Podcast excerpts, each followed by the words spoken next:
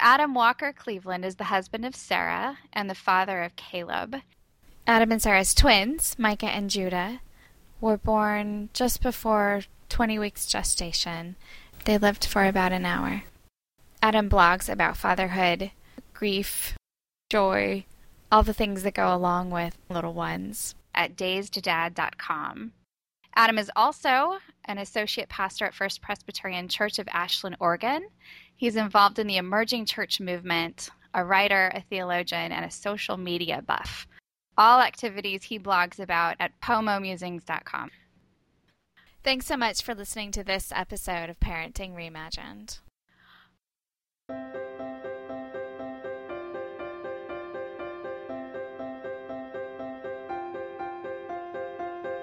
This is Parenting Reimagined, a place where the conversation goes beyond what we do as parents, and we take the time to consider what parenting teaches us, how it transforms us, and what being parents means for the landscape of our inner lives. I am Sherry Walling.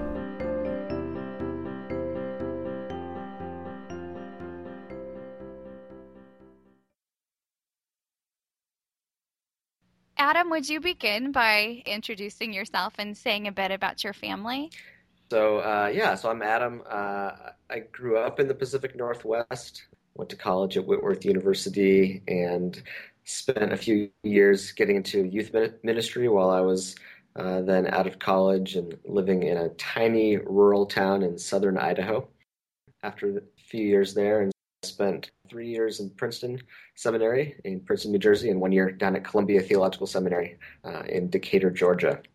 My wife and I met during that time during seminary, and we, Sarah and I, got married. She was a student at Columbia Seminary, so we we finished school and moved out to the Bay Area. She got involved working on her PhD, uh, so she's doing a PhD in Christian spirituality. And after a, a short stint that I had working at an Apple retail store, which was uh, a, a, wonderful job for someone who's kind of a tech geek like I am. Um, I spent about three and a half years doing youth and young adult ministry out in Livermore, California. And uh, so we just recently moved to Ashland, Oregon about a year and a half ago. I got ordained as a Presbyterian minister.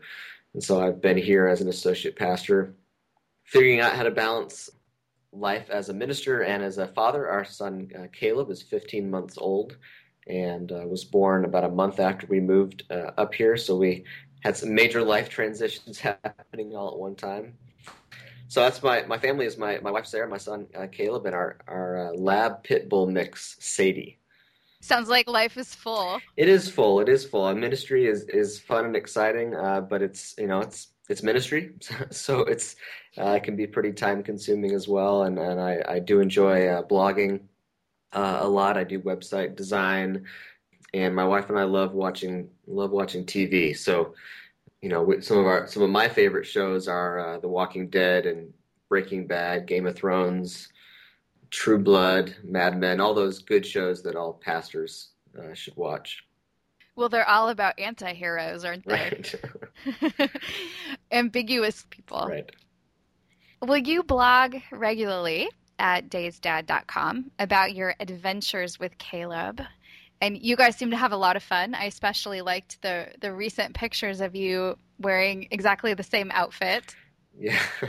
Uh, so ever since he was born, you know, we we were taking those month month shots, and we had a little fun with this last one because I just bought him a pair of black Converse uh, high tops, uh, Chuck Taylors, and so uh, I had the same pair, and we figured, or I figured, gosh, um, we should just try and dress alike. And so Caleb held his iPad saying that he was 15 months old, and I held my iPad saying I was, I forget what it was, maybe 395 months old, I think maybe. What do you enjoy most about being a father? You know, a lot of it is just, a lot of it's the normal stuff. Um, the first time that he, that he ever smiled at me was just amazing. the first time that he, that we heard him laugh and, and man, he can he can really laugh now. And so just uh, just wrestling with him, tickling him. You know, we had this uh, our routine every other night is bath night, and and uh, so we had this little game now after his bath, we put his little towel on him and he runs around the house naked for a while. Um, but we, we realized a really fun game was that he likes to run at you and then you can throw the towel over his head and then he just wanders around the house, bumping into walls and falling and, and giggling and running and trying to attack me. And, uh, and, and he's really into uh, giving kisses now. And so he, he basically kisses on command, which is, which is kind of fun. And, uh, you know, I, I think it's just it's just such an amazing thing to see uh, a child grow up before your eyes and to see see who he's becoming and to watch those changes. Yeah, and and and I think too, just just getting to hang out with him. Saturdays and Mondays are are my days with Caleb, and and where I do my best to try and give Sarah some time to work on her on her schoolwork. And so we just you know we go on adventures.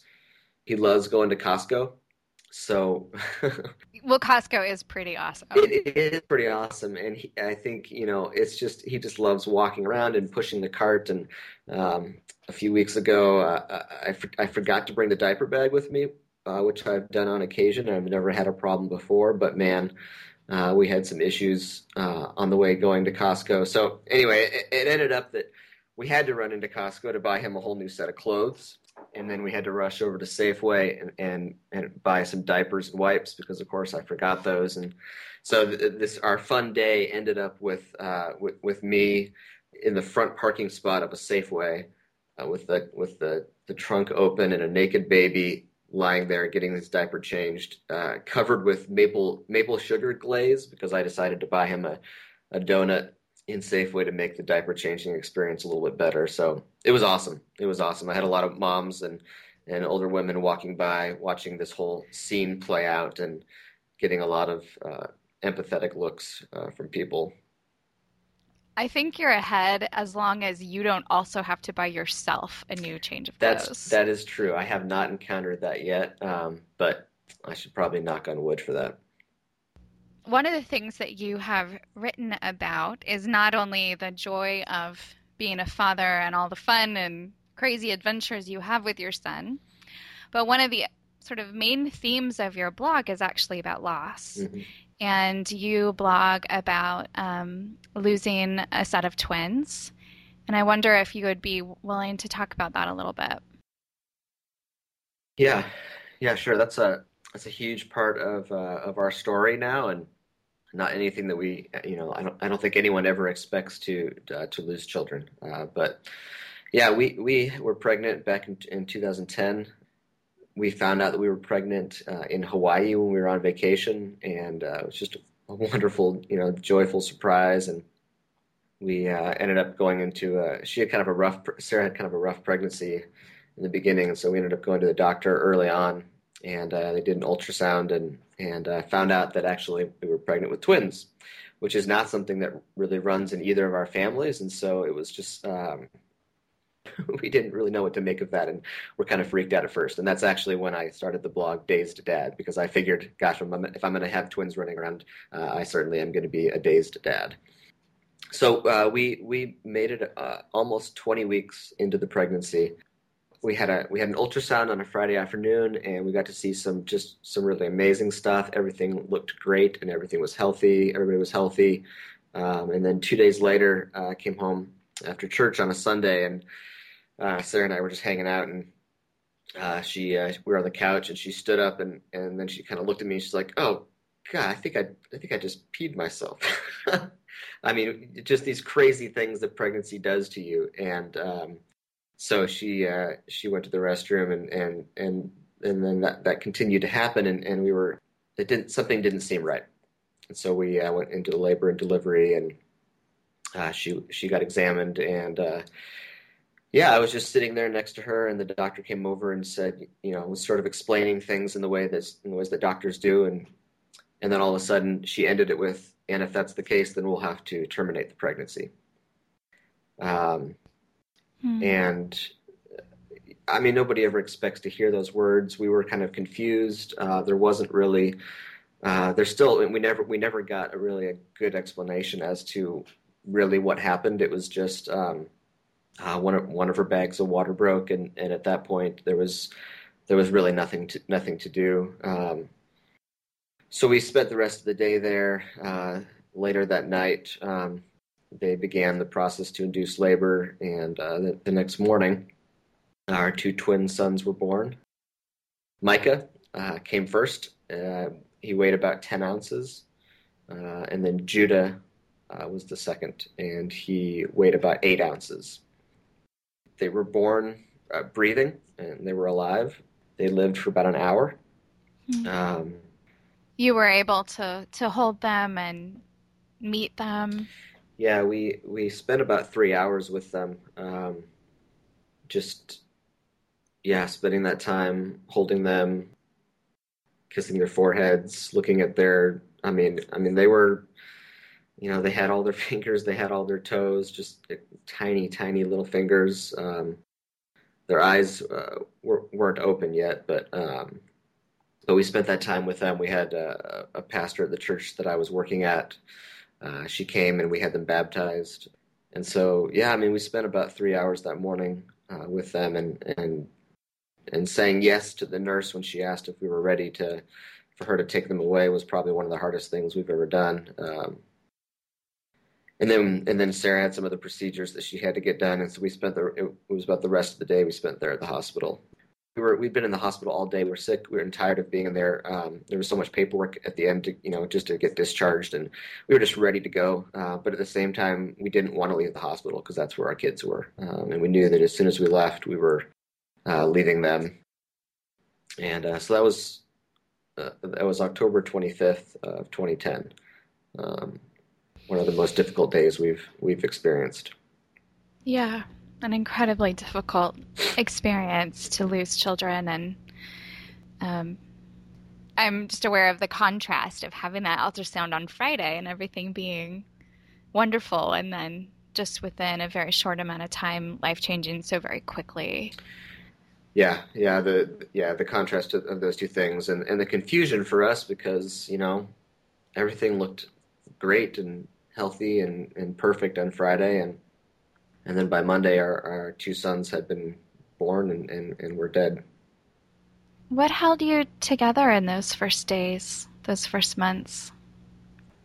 We'd been at the church that we were, that I was serving for about two years at that point, and so um, and folks had been so excited about about the, our whole pregnancy and that journey, and so uh, we were supported, you know, really well by folks uh, from that church, doing all the normal things that church people do, making meals and stopping by to, to drop stuff off. You know, some good conversations with with uh, one of the pastors there.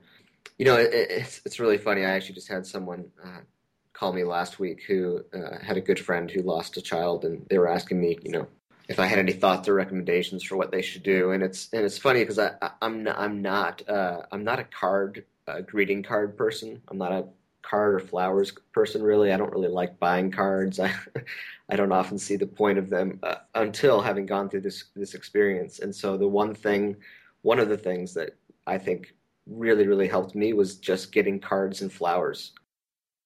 There was something about having our home filled with the smells and the colors of the flowers and reading uh, reading notes and prayers from people who who we knew well, others who we didn't know as well. And, and, you know, and we still we still have many of those many of those cards. We have a memory box that's filled with all the things that are associated with with Micah and Judah, and the, we bought some outfits uh, for them when we found out we were pregnant in Hawaii, and, and so we have this box that's just filled of all those things that were given to us. I think I think the other thing was really the support of, of people online through Facebook and Twitter. I, I actually went through and took screenshots of my Facebook wall because I wanted to save those those memories. You know, there were thousands of people who left uh, comments and prayers, and people who we knew and people who we didn't know. It was just it was just amazing to see that kind of online community really really reaching out uh, to us. Yeah, that's one of the things I wanted to ask you is you've you've been very public about this process and it it sounds like that has brought a tremendous amount of support and um, I wonder if there have been any challenges that have that have gone along with sort of telling this story so openly. Yeah, um, yeah. I mean, like days days after, or it might have been just you know the first day or two after, I knew that I had to have an outlet to process this, and and just because of my history with blogging and my my own desire to to to lead a very transparent life uh, online with folks. Uh, going going back to that website that had been, been created with with this idea of, of joy and excitement, um, having that be a place for me to process my grief became the most uh, natural thing for me to do. And, and as you mentioned, you know, there have been a lot of benefits to that, um, and just getting a chance to provide a space for myself to to process that grief. But since then, you know, I, I still get I still get e- uh, emails from from men and women uh, fairly regularly who have um, who have lost children and, and their desire to reach out and find people to talk with about that. Um, so there's a lot of really really good things about that.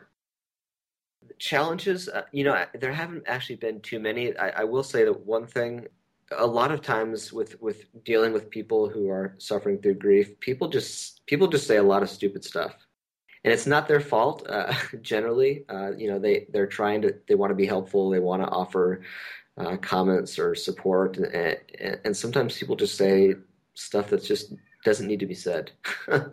Um, you know I, I ran into someone a month or two after we lost the boys and they'd read some stuff and and uh, she was trying to be comforting and reminding me of the fact that you know gosh you know we we have jesus and jesus will take care of us. And and she said to me she said gosh you know that's that's hard. What, what you went through is hard but but not devastating because you have jesus.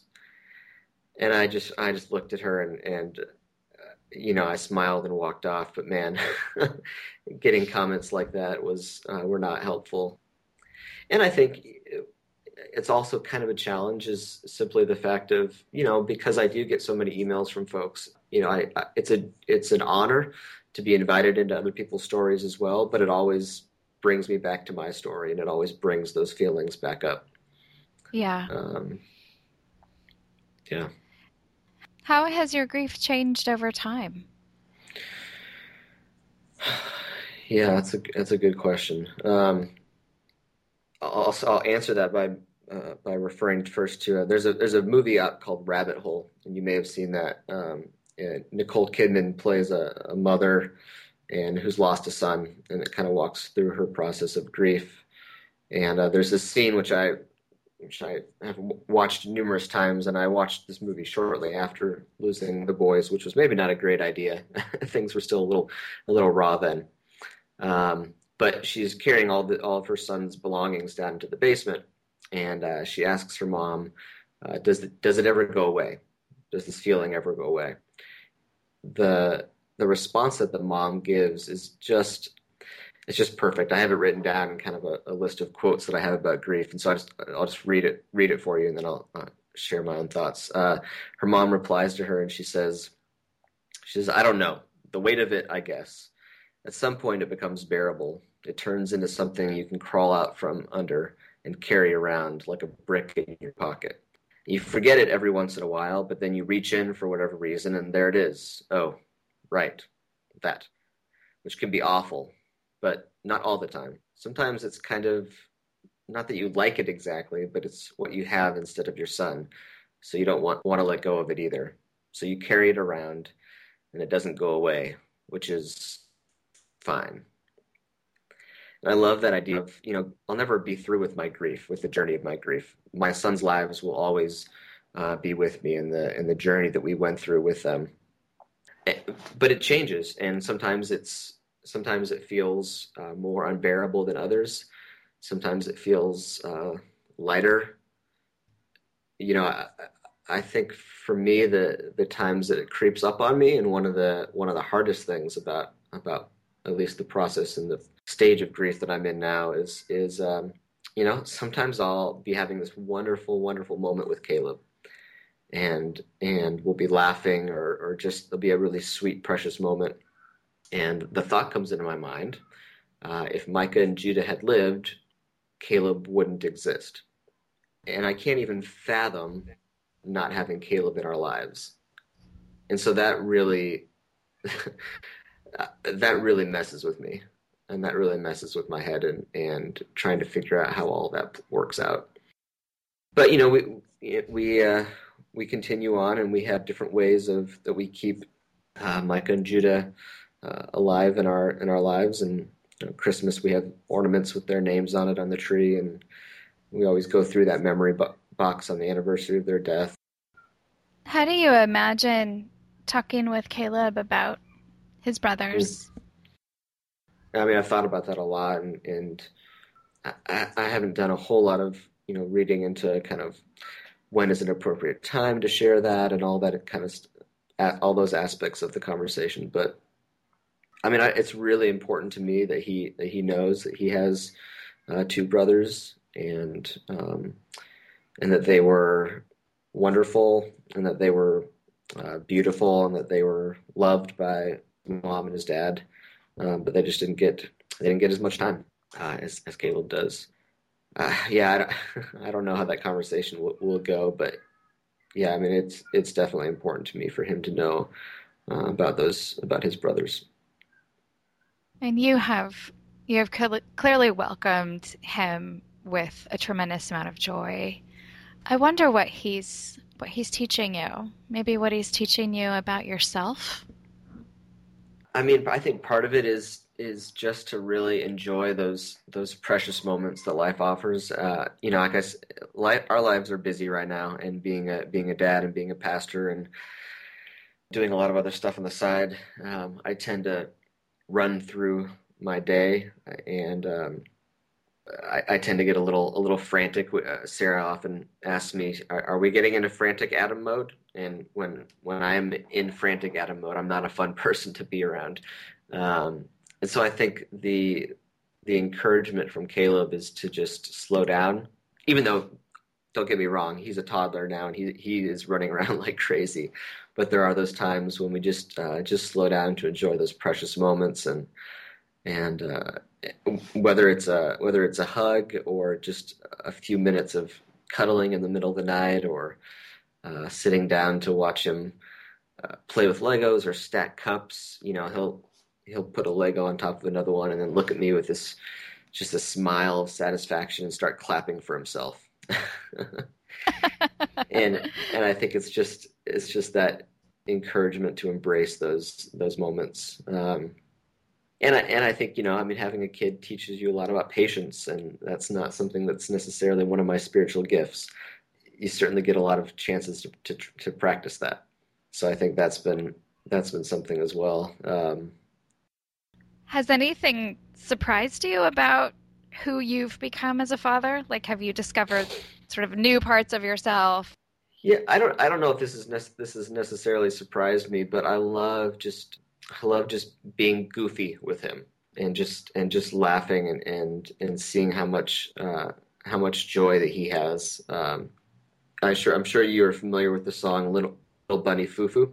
Um, I am, yes. Well, at some point, um, when Caleb was younger, uh, when he would just absolutely be beside himself, screaming and just losing it, and we couldn't figure out anything at all to do, uh, Sarah would sing that song. And for some reason, singing that song would, would calm him down. Uh, but then after, after a while, this stopped calming him down, and we had to think of something else. And so um, I actually have a full uh, choreographed dance that I do to Little Bunny Fufu while Sarah is singing it to him. And um, yeah, I don't know that that's necessarily something that I thought I would have uh, in my uh, in my toolbox of dad tricks, but um, it, I, I just did it again with him last night while Sarah was trying to cut his uh, fingernails, and he is just mesmerized by my um, by my dance moves. By your fufu dance. By my fufu dance.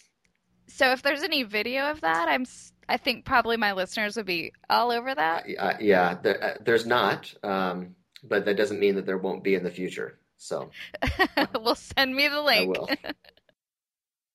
uh, so, um, you are a Princeton trained theologian and minister and a leader in the emerging church. So, you've done a lot of study and thinking about the nature of God and I'm curious if there's been any any re-education or if becoming a father has um, maybe taught you about God or helped you experience God in a different way. You know, I think as a as a father now who has lost children and and and now that that grief and, and suffering I think is, is something that I've experienced in a pretty profound way. I think it's changed the way changed the way that I think about God in the midst of suffering, and that's you know isn't that I mean that's one of the biggest questions. Uh, where is God in the midst of suffering? Uh, why do bad things happen to good people? And it's you know it's a question that of course there you know many many classes in college and seminary on that very topic. You know, and there's and and when you're in a place of theological study, you know, there's always, you know, you get into the nitty gritty and it's like, okay, does God allow things to happen? Does God cause things to happen? Does God simply let something happen? And, and, and, and I think more and more now that having gone through loss, I'm just more and more less interested in the whole, you know, who causes it or lets it happen or, you know, suffering is life. Uh, life is suffering, and I don't think there's any way of getting around that. And, and I don't, I don't really care to be too concerned about um, trying to figure out why uh, suffering happens or where it comes from. It just is. And and mine and having gone through my experience now, I think I have a better sense of where God is in the midst of suffering. And and there's and that God is absolutely with the person who is suffering and and suffering alongside. Rob Bell just came out with a new book uh, called "What We Talk About When We Talk About God," and his whole thesis of the book is that God is is with us and for us and ahead of us. And I feel like I I feel like that's I think that's what I felt like in my grief that God was was was absolutely with me uh, and was for me during that time, and and and also was ahead of me. There there were glimpses of of hope and and what would what would lie ahead, and that God was there waiting waiting for me, but yet also somehow there with me at the same time uh, in that grief. I, I think that's one of the biggest things, at least as a father who's lost children, that I've kind of changed my ideas on in terms of uh, the whole idea of God and suffering. And I think I think being a dad, um, I felt it. I felt it first with with Micah and Judah. Uh, I was very nervous about being a dad, and especially with twins, and not knowing if I was uh, going to be able to, to hack it. Uh, but the moment that I held uh, Micah and Judah, I, I, had this deep, deep sense of of just a, a, profound love and care for them, and I and I see that playing out, uh, you know, as well with with Caleb uh, in different ways, and and I think being able to have that experience and feel that feeling and that emotion gives me a glimmer of of an idea of about what God must experience for for each of each of God's creations. So those are yeah, those are the two things that I think of. It's it's been interesting to ask this question to you know to lots of different parents and um, you know I am fortunate to know some some really smart um, well trained theologians psychologists kinds of people and there's seems to be the sense in which parenting really brings it to this whole other level like all of the reading and study and mm. cognitive understanding that people have just shifts mm. when you have these little people in your arms yeah i think it puts everything in perspective too you know i mean you can have you can have just a horrible day and be stressed out and worried and concerned about the future and all the unknowns that are going on. And when you come home and you are holding that little boy or that daughter of yours, I mean, there's it, it does it, it puts it puts everything in perspective. Well, when this little boy that lives in your house, little Caleb, is all grown up, when he's ready to go to college or travel the world or begin his own ministry, whatever is in store for him, what do you hope he will say about you and about the role that you played in his life? Hmm. I guess I guess I hope that he would um, feel like he was taught how to be kind. Um, I hope I can teach him a lot of other cool things as well, and and and I'm certainly you know myself always on a journey of learning how to be more kind as well. But but you know, if he felt that he had really been taught how to be kind and care for others, um, I think that would be a great thing. Uh, I, I, think that, that he would be able to say that his parents really created a, a safe space for him to figure out who he was and and what he believed about God and spirituality and all of that. That he didn't feel like uh, that he was you know force fed the right answers or the certain ways of belief, but just that he he was given space to really become uh, become the person that God uh, wants him to be. I don't I don't want him to ever ever wonder even for a second uh, he was loved or not. And so f- for for him to know without a shadow of doubt that he that he was loved by his dad and his mom, uh, I think that's probably the most important thing. He's probably not always going to like us, but for him to have that sense that um, that that that we really love him, yeah, hmm. yeah. Well, that's the end of my prepared questions. Is there anything else that you want to add? Anything that, that feels unfinished? No, I think, you know, I wish I had some, some deeper nuggets about uh, being a father and, and, uh, and all of that. But gosh, you know, I, I feel like I'm just learning things on the fly and, uh, and, and messing up a lot and, uh, probably doing the wrong things a lot too. But um, but it's it, it's crazy. I mean, it's a fun it's a fun journey to be on, and and I'm glad to be able to do it with uh, Sarah, my wife, and and have Caleb. Be, be a willing guinea pig, and uh, hope, I hope you know. I mean, I mean, he's you know, my my wife is also uh, uh, certified, and ready to be ordained as a minister, and so he, I mean, he has the potential of being a pastor's kid two times over, and so uh, you know, we're already having to think of ways to save up for his therapy uh, in the future. But but hopefully he'll he'll remember that we love him, even if we uh, might have messed him up a little bit. That's probably the best any of us can do. I think so. well, Adam, I really appreciate you taking the time to to talk with me and and do the interview. it was fun. I appreciate I appreciate your questions and and uh, and uh, yeah, it was, it was a good time. Hey everyone, thanks so much for listening to this episode of Parenting Reimagined. If you liked the interview, I recommend that you check out Adam's blog at dazeddad.com. To keep track of what's going on on this podcast, don't forget to sign up for our mailing list, which you can do at our website, parentingreimagined.org, or you can like us on Facebook. Thanks so much for listening to Parenting Reimagined. In honor of Adam and his family, I leave you with this little ditty so you too can work out your own foo foo dance.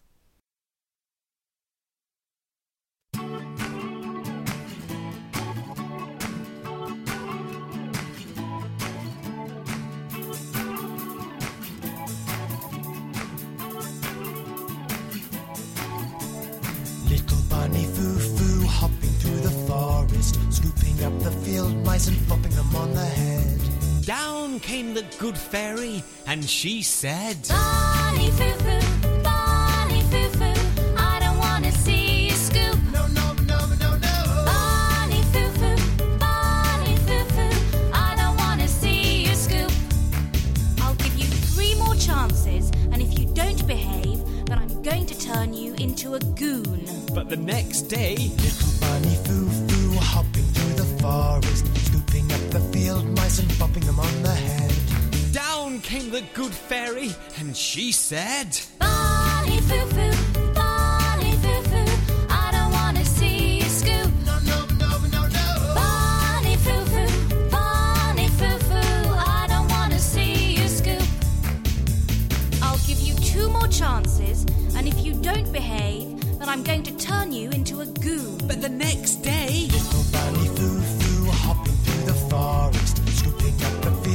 and popping them on the head. Down came the good fairy, and she said, Bonnie foo foo, Bonnie foo foo, I don't want to see you scoop. No, no, no, no, no. Bonnie foo foo, Bonnie foo foo, I don't want to see you scoop. I'll give you one more chance, and if you don't behave, then I'm going to turn you into a goon. But the next day, Bonnie foo forest, scooping up the field Down came the good fairy, and she said, Bonnie Foo Foo, Bonnie Foo Foo, I don't wanna see you scoop. No, no, no, no, no. Bonnie Foo Foo, Bonnie Foo Foo, I don't wanna see you scoop. I gave you three chances and you didn't behave, so now I am going to turn you into a goon. and she did.